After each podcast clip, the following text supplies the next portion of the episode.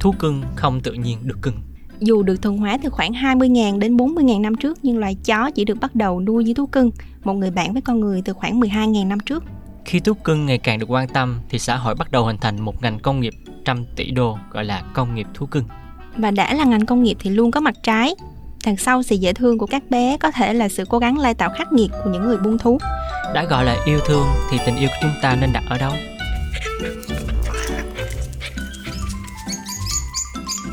You're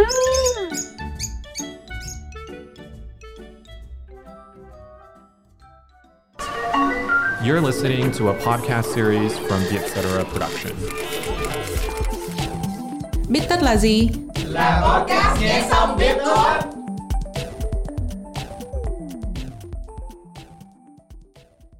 Mèo mèo mèo mèo mèo. Chào mừng tất cả các bạn đang quay trở lại với Bích Tất. Mình Diệp Khoa, biên tập viên tại Vietcetera và chủ đề của tập hôm nay chính là Wow wow wow wow wow wow wow wow wow wow wow Wow, chắc các bạn không hiểu gì đúng không? Thì bây giờ mình sẽ mời uh, người bạn đồng hành của mình hôm nay là bạn Bích Hồ sẽ ăn bánh mì chuyển ngữ của Doraemon và cho biết tập hôm nay là chủ đề gì nhé. Và mình là Bích Hồ, biên tập viên tại Vietcetera. Chủ đề của tập ngày hôm nay là ngành công nghiệp thú cưng và những điều chúng ta chưa biết về đằng sau một cái thị trường mua bán vật nuôi để làm niềm vui cho con người. À, một em cún hay là một em méo mà chúng ta nâng niu trên tay liệu có đến từ một nguồn gốc tử tế hay đó là sản phẩm của một ngành công nghiệp có nhiều góc tối? Hãy cùng mình và anh khoa tìm hiểu trong tập biết tất lần này nha. Không biết là bây giờ thì cái từ mình hay gọi mấy con em chó em mèo là thú cưng á cái từ đó nó có nguồn gốc từ khi nào ha? Tự nhiên cái mình bắt một con chó con mèo về cái mình mình nuôi cái mình gọi là thú cưng hay là lịch sử nó có nguồn gốc như nào? Bích có biết không? Có bằng chứng cho thấy rằng con người đã thuần hóa chó hoang từ khoảng 20.000 năm đến 40.000 năm trước. À, mình thì bắt đầu nuôi chó như một loại thú cưng từ khoảng 12.000 năm trước nhưng mà đến đầu thế kỷ thứ 16 thì mới bắt đầu có từ pet là thú cưng đó trong tiếng Anh nó là pet xuất phát từ Scotland ở phía bắc nước Anh. Good boy. Good boy. Are you hungry? Come here, buddy. Glad I'm home. Nguồn gốc rất là dài dòng mình nghĩ chó là một loài à, thú nuôi thú cưng gọi là lâu đời nhất rồi. Sau đó khoảng chục ngàn năm sau thì bắt đầu mèo mới được thuần hóa và được uh, nuôi như một loài thú cưng. Ừ. Ừ. thậm chí bây giờ là con người cũng có thuần hóa được con mèo đâu. Mình hay hay gọi vui nó là mồm lèo này kia đó. Rồi tính cách rồi cái nết của những con mèo nó cũng rất là khó chịu. Nhiều khi mình mình trở thành con sen của nó mình chăm mấy con con ừ. boss luôn ấy. Thì um, thông thường á thì người ta nghĩ là thú cưng chỉ là chó với mèo thôi nhưng mà bây giờ cái khái niệm về thú cưng nó mở rộng ra rất là nhiều rồi. Là nó có thể mở ra là thậm chí là người ta nuôi con heo làm vật nuôi trong nhà và rất cưng heo. Ừ. rồi à, nuôi ngựa nè rồi um, nuôi chim chóc nuôi cá kiển đó rất là nhiều con. Hổ báo cáo chuồng à, có luôn. và thậm chí là hôm trước mới đọc một bài viết là một cái ông ở bên nước úc thì phải là ổng nuôi cá sấu để làm thú cưng và ổng rất là thích hôn con cá sấu của ổng. Cái miệng nó dài như vậy mà ổng rất tình cảm luôn. Ổng cứ chua môi ra ổng hôn con cá sấu. Trời ơi nhưng mà thật sự ừ. là bây giờ là con gì mà con người có thể bắt về thuần dưỡng và nếu mà nó có tình yêu thương ngược lại với mình nó chịu cho mình nuôi nó thì ừ. cũng trở thành thú cưng hết ừ.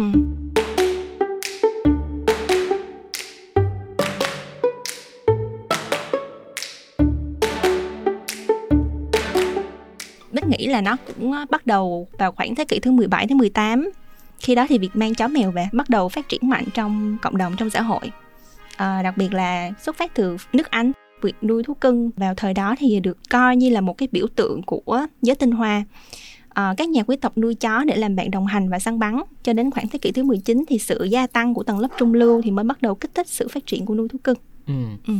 nhưng mà bích có thấy là bây giờ là việc nuôi thú cưng á nó mang rất là nhiều cái ý nghĩa về mặt tinh thần. Ừ. có nghĩa là một con vật khi mà được nuôi không chỉ là để giữ nhà hay là đi săn nữa mà nó còn gánh thêm cái trách nhiệm là nó phải ừ, và nó hỗ trợ tinh thần ừ, nó hỗ trợ tinh thần rất là nhiều luôn. Thì thậm chí có một số người bây giờ là những người trẻ này họ bảo là à, cái gì? Câu người gì? yêu không có nhưng mà chó phải có một con. Đúng đúng. Thì một phần nào nó cho thấy là thay vì chọn một người bạn đồng hành là một con người thật sự ừ. thì bây giờ người ta sẽ chọn bạn đồng hành hay là người mà xoa dịu cái cảm xúc tinh thần của họ là một vật nuôi chó chỉ là một cái cho nó đủ vần thôi nhưng mà họ có thể chọn những ừ. con vật khác để mà uh, xoa dịu cái tinh thần của họ khi mà họ cảm thấy mệt mỏi ừ. Bích nhớ hình như hồi xưa có xem trong bộ phim mùa đu đủ xanh hả ừ. thì cái chị gái nhân vật chính ở trong đó còn nuôi một con dế nữa cơ tức là hồi đó chưa có tiền để mà mua mấy cái loại à, động vật đắt tiền như bây giờ thì người ta đã nuôi một cái con vật gì đó mà họ dành tình cảm cho nó và coi nó như là một cái thứ mang về giá trị tinh thần hay là xa hơn trong uh, văn hóa Việt Nam hả mình thấy là có câu chuyện về lão hạt và con chó vàng đó ừ. Ừ. còn trên thế giới thì uh, cái con vật nuôi nó không chỉ là nuôi trong nhà thôi mà nó cũng được nâng tầm lên với những cái khái niệm như là đệ nhất thú cưng ở nhà trắng. Để, uh, uh, rất tại vì rất nhiều đời tổng thống tại Mỹ họ thích mang thú cưng của họ vào. Thì cái người mà khơi màn cho cái chuyện này là ông uh, tổng thống uh, George Washington. Thì ông là người uh, mang đến 10 con chó và ngựa đến cái nhà trắng để nuôi. Còn trong khi vợ ông á là bà Martha Washington á thì nuôi một con vẹt bây giờ thì cũng có rất là nhiều con thú cưng nổi tiếng ví dụ như là nữ hoàng anh Elizabeth đệ nhị thì bà cũng có một bài cuốn rất là nổi tiếng của riêng bà luôn. Ừ. còn khoa thì ở nhà khoa cũng có pet. Ở quê cũng có hai con chó hai con chó rất là ngốc nghếch kiểu nó lúc nào nó cũng vui vẻ nó vẫy đuôi nó mừng với mình á. Còn mình thì uh, lấy nó làm người bạn tâm sự tại vì đôi khi mình có những cuộc trò chuyện mà không cần phải đáp lại á thì mình nhưng ngồi... mà mình vẫn cảm giác nó biết nói với mình đúng, đúng không? mình ngồi mình nói chuyện với chó người bình thường mà nhìn vào chắc nghĩ là mình bị có vấn đề về thần kinh á nhưng mà thật sự khi mình nói chuyện với những thú cưng nó rất là dễ chịu.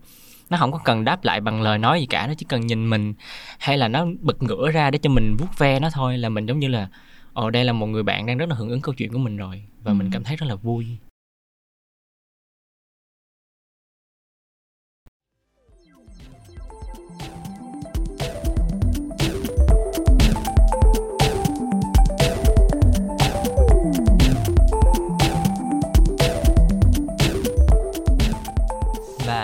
cái câu chuyện về thú cưng nó không chỉ xoay quanh ở trong nhà của mỗi người nữa mà nó lại là một cái chủ đề được xã hội bàn tán chẳng hạn như là bây giờ khoa thấy trên mạng á, có rất nhiều group mà họ bàn về chung cư nào mà cho nuôi chó rồi thái độ của ban quản lý chung cư đối với thú cưng của họ như thế nào ừ. rồi là những cái sự việc quán cà phê cho thú cưng hay là không gian cho thú cưng rồi chó đi ra ngoài đường có rộng mẫm hay không rồi chó cắn người ta rồi ai chịu trách nhiệm rồi đó là cái việc thú cưng nó không chỉ là chuyện của trong gia đình nữa mà nó là một cái vấn đề được xã hội rất là chú ý luôn.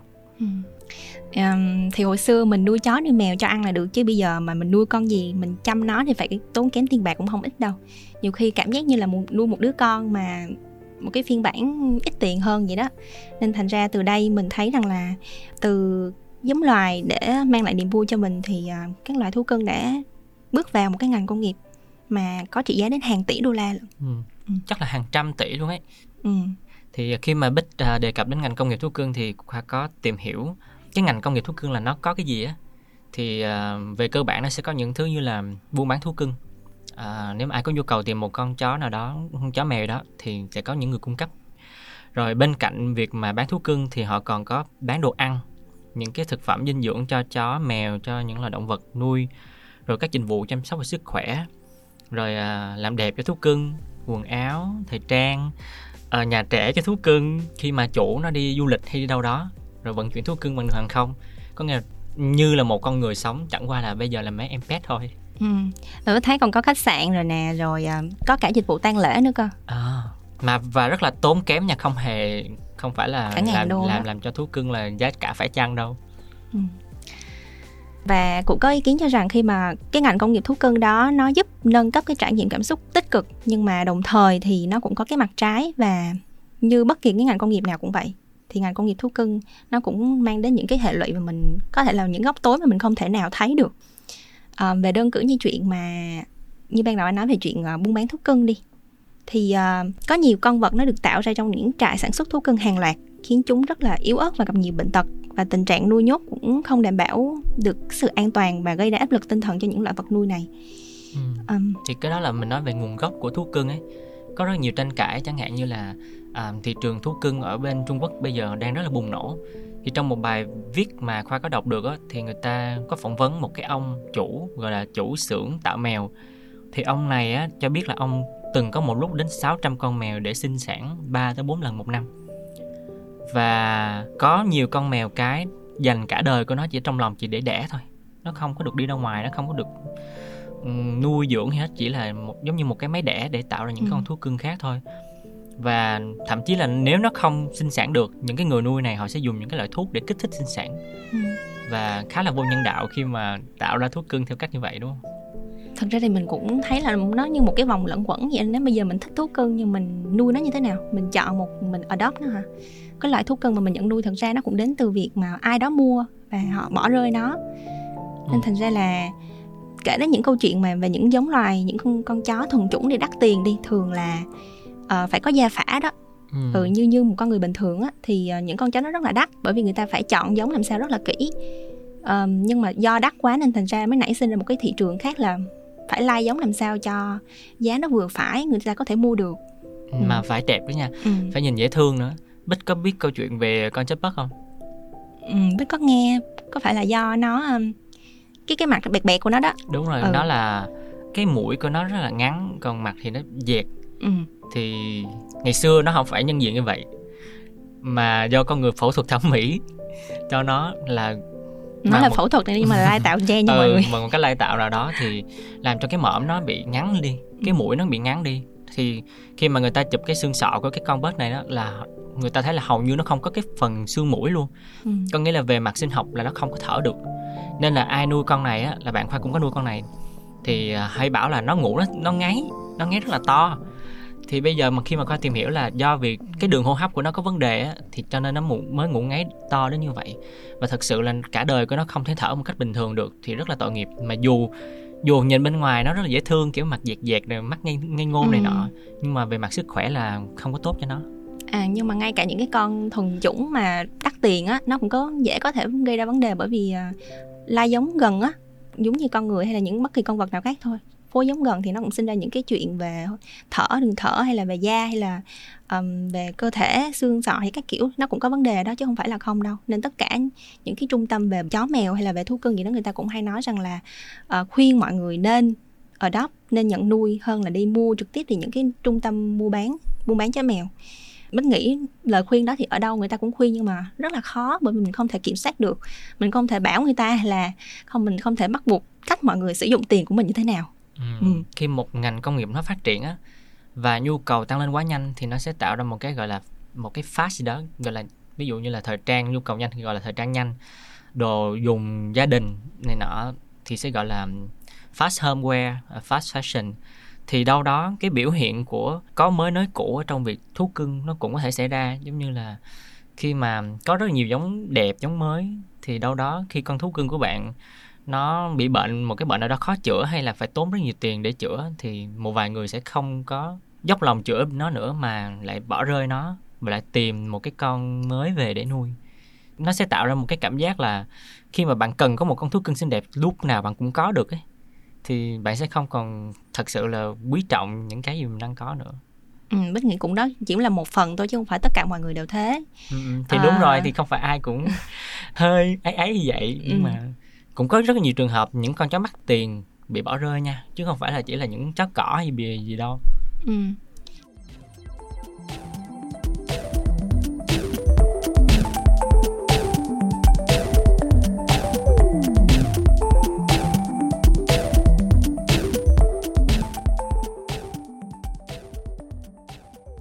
không chỉ nói về chuyện buôn bán nữa đâu, mà ngay cả cái dịch vụ dành cho thú cưng á bây giờ mới thấy các trung tâm y tế hay là trung tâm thú y mọc lên rất là nhiều và mọi người mỗi lần mà hỏi chó mèo mình ở nhà mình bị bệnh thì mình phải đi đâu thì cũng là một câu hỏi nan giải đó ừ. thì à, ở bên nhà của khoa ở bên bên ngoại là chuyên về thú y ấy. nhưng mà thì khoa mới biết là cái thú y đơn thuần nó khác với lại thú y dành cho những cái con pet ừ. tại vì những con pet này là những giống mắc tiền nó ngoại nhập nữa thì cái cách mà điều trị hay là những cái cơ thể của nó giống như nó nhạy cảm hơn với thuốc và các quá trình điều trị vậy á cho nên là phải có một cái cách trị nó khác. Chứ nó không phải là như là một con chó cỏ mình nuôi bình thường kiểu bị ve hay là bị đau bụng gì đó đem về nhà chích một mũi rồi tự nhiên cái khỏe rồi bình thường. Mấy con này nó không thể sống như cây như cỏ được. Nó phải nó phải sống trong nhà nó phải ăn rất là khó rồi nó phải được nuôi dưỡng theo một cách khác. Ừ. thì dẫn đến cái quá trình chăm sóc y tế của nó cũng sẽ khác. Tuy nhiên thì cái đáp ứng về cơ sở vật chất y tế dành cho những con như này thì chưa có đủ Ừ. và ngoài ra cũng có một phần nữa là do mọi người à, nuôi thú cưng nó không chỉ là những cái loại giống chó giống mèo nữa mà nhiều loại khác nhau nữa ấy. ừ. thành ra là các dịch vụ thú y nó cũng không có thể đáp ứng ngay ngay thời kịp rồi. thời được do cái vấn đề mà không có đủ cơ sở vật chất chăm sóc cho thú cưng á nó dẫn đến một vài cái câu chuyện cũng không có vui lắm chẳng hạn như là khoa có một người bạn thì bạn này nuôi à, hai em bé ngỗng cũng rất là dễ thương thì một lần thì một em bị bị bệnh thì bạn đã phải chạy khắp thành phố để tìm một cái nơi nào có thể chữa bệnh cho em. Nhưng mà các cơ sở thú y trong thành phố thì không có đáp ứng được cái nhu cầu chữa bệnh cho em ngọng đó, thì em này đã không qua khỏi. Thì để lại một cái niềm tổn thương và cái sự buồn rất là nhiều trong người bạn này. Thì qua đó thì mình mới mới nhận ra là mình có thể rất dễ dàng nhận nuôi hay là mua một em thú cưng về. Nhưng mà mình chưa có nhìn thấy hết được những cái mặt làm sao để chăm sóc được tốt và có rất là nhiều thứ nằm ngoài khả năng của mình và cái ngành công nghiệp về thú cưng hay là những dịch vụ thú cưng tại Việt Nam nói riêng á, nó chưa có đáp ứng được. Ừ. Và anh Khoa nói tới đây thì Bích mới nhớ tới một ý đó là chuyện mà khi mà mình nuôi một cái con thú á, thì không chỉ có niềm vui đâu mà còn có cả gánh nặng nữa. Ừ. Ví dụ như là dọn vệ sinh cho nó này hoi lắm. Nếu mà ai nuôi mèo sẽ biết là nhiều khi cũng stress với cái giai đoạn đoạn đầu nuôi nó lắm. Ừ.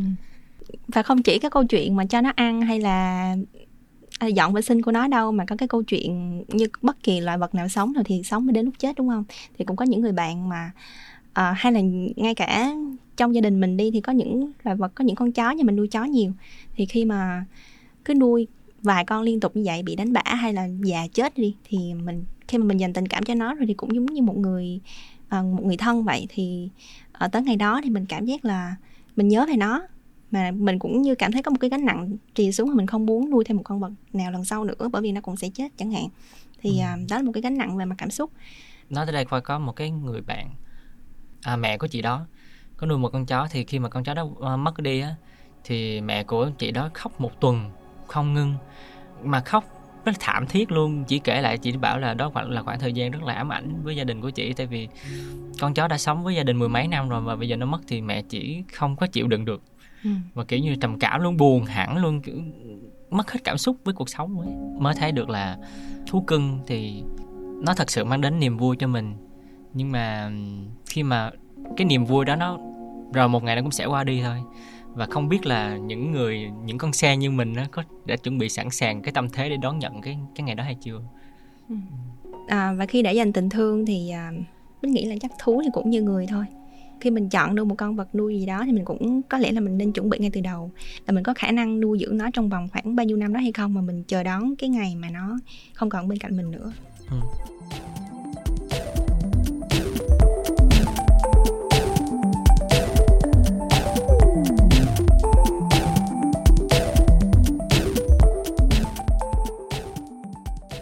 thì um, như nãy giờ mình bàn nhiều về ngành công nghiệp thú cưng á mình cũng đã thấy được những cái mặt trái của nó rồi. Thì đối với một người yêu chó như bích á thì bích cảm thấy là mình có thể thay đổi một cái phần nào đó trong cái uh, những cái mặt trái nó đang diễn ra không? Nghe thay đổi thì nghe to tát quá nhưng mà nói về mặt bản thân đi thì có những cái mình nghĩ đó là chẳng hạn như là mình có thể nhìn nhận ở việc nghĩ về tình yêu thương. Chúng ta mình xem thử là mình cần gì con thú cưng. Khi mình nuôi nó thì mình đừng có để bị cuốn vào cái vòng xoáy là à, phải chọn những con thú cưng thật là xinh được lai tạo ở một cái giống gì đó thật là xịn sò để mình có thể à, gọi nó như một cái vật tài sản nữa. Ừ. ừ. Nếu bạn thực sự cần thú cưng thì có thể yêu thương một con mèo nhà hay là một con chó cỏ bình thường cũng được không cần phải bỏ tiền ra mua. Và nếu đã mua rồi thì à, mình có trách nhiệm về cái sự lựa chọn đó và chọn thật kỹ tìm hiểu kỹ về giống về nguồn gốc cả lai lịch cả cách chăm sóc của cái người bán đó và cái chuyện này có lẽ là mình không có đủ thông tin cung cấp ở đây nhưng các bạn có thể tìm trên mạng. Về chuyện là mình ờ, khi mình nuôi chó mèo hoặc là thú cưng gì đó mình tìm hiểu về cái ờ, chó bố và chó mẹ thấy được cái nơi mà nó sinh hoạt như thế nào. Bởi vì mình nói ban đầu là có những trường hợp mà nuôi nhốt trong lòng á và những cái môi trường nó không được thực sự là ờ, đảm bảo về an toàn. Thì còn khoa thì nghĩ là một con thú cưng á mình không tự nhiên cưng nó à, mà nó là một cái quá trình nuôi dưỡng nó mình chăm sóc cho nó tại vì mình cái ngành công nghiệp thú cưng nó làm cho mình cảm thấy là mình đang tiếp xúc tiếp cận một cái con vật chỉ với vẻ bề ngoài của nó thôi ấy. là bạn sẽ chọn giống màu này từ nước này nước kia uh, mắt màu gì chẳng hạn. Nhưng mà thật sự một con thú cưng nó chỉ thật sự trở thành thú cưng khi mà mình yêu thương nó thôi và mình chăm sóc nó thôi. Và cái đó là cái trách nhiệm của người nuôi dưỡng. Uh, khoa có biết một cái câu chuyện về một con chó tên là Maru Taro ở trên mạng á. Đó là một con chó ở bên Nhật thì tài khoản Instagram của em này là gần 3 triệu follower luôn ấy thì um, cái con chó này này nó không phải là lựa chọn giống như ở một cái tiệm bán thuốc cưng á thì ừ. có rất nhiều con thì nó lại là một cái con không Còn có đẹp lại. ừ, nó không có đẹp nó không có xinh gì hết trơn á nó nó giống như là lựa chọn cuối cùng không ai chọn hết thì cái gia đình hai anh chị này mới thấy nó rất là tội nghiệp mới mang nó về với nửa giá thôi nha có nghĩa họ mua nó với một cái giá rất là rẻ rồi nó rất là bình thường nhưng mà khi mà họ về họ rất là yêu thương nó và nó lớn lên trở thành một chú chó rất là mập mạp mũm mĩm và lúc nào nó cũng biết cười hết. Cả thế giới này rất là ngưỡng mộ nó bởi vì nó là một con chó Shiba mập và biết cười. Cho nên là à, mình sẽ thấy một cái câu chuyện là mình nuôi một con vật nó sẽ là có cái duyên của mình với nó và cách mà mình nuôi dưỡng nó mà nó sẽ trở nó lớn lên khỏe mạnh và nó yêu thương mình và nó cũng sẽ lan tỏa cái thông điệp tích cực. Thì đó mới gọi là thú cưng và tóm lại là thì à, tụi mình nghĩ rằng là mọi thứ trên đời này đều có thể trở thành ngành công nghiệp và chúng ta không có quyền năng để ngăn cản những cái nhu cầu quá lớn của con người à, sẽ phát sinh hệ lụy như thế nào. Nhưng mà mỗi người đều có thể lan tỏa thông điệp về nuôi thú cưng lành mạnh nè và có trách nhiệm với thú cưng và cách chúng ta yêu thương chúng. Mèo mèo mèo mèo mèo. Cảm ơn mọi người đã lắng nghe tập Bít Tất lần này. Nếu có ý kiến hoặc gợi ý chủ đề cho tụi mình thì hãy email về bít tất com nha. Hẹn gặp lại các bạn ở những tập Bít Tất sau. Wow, wow, wow, wow. podcast Bít Tất được thu âm tại Vietcetera Audio Room chịu trách nhiệm sản xuất bởi Văn Nguyễn và Huyền Chi.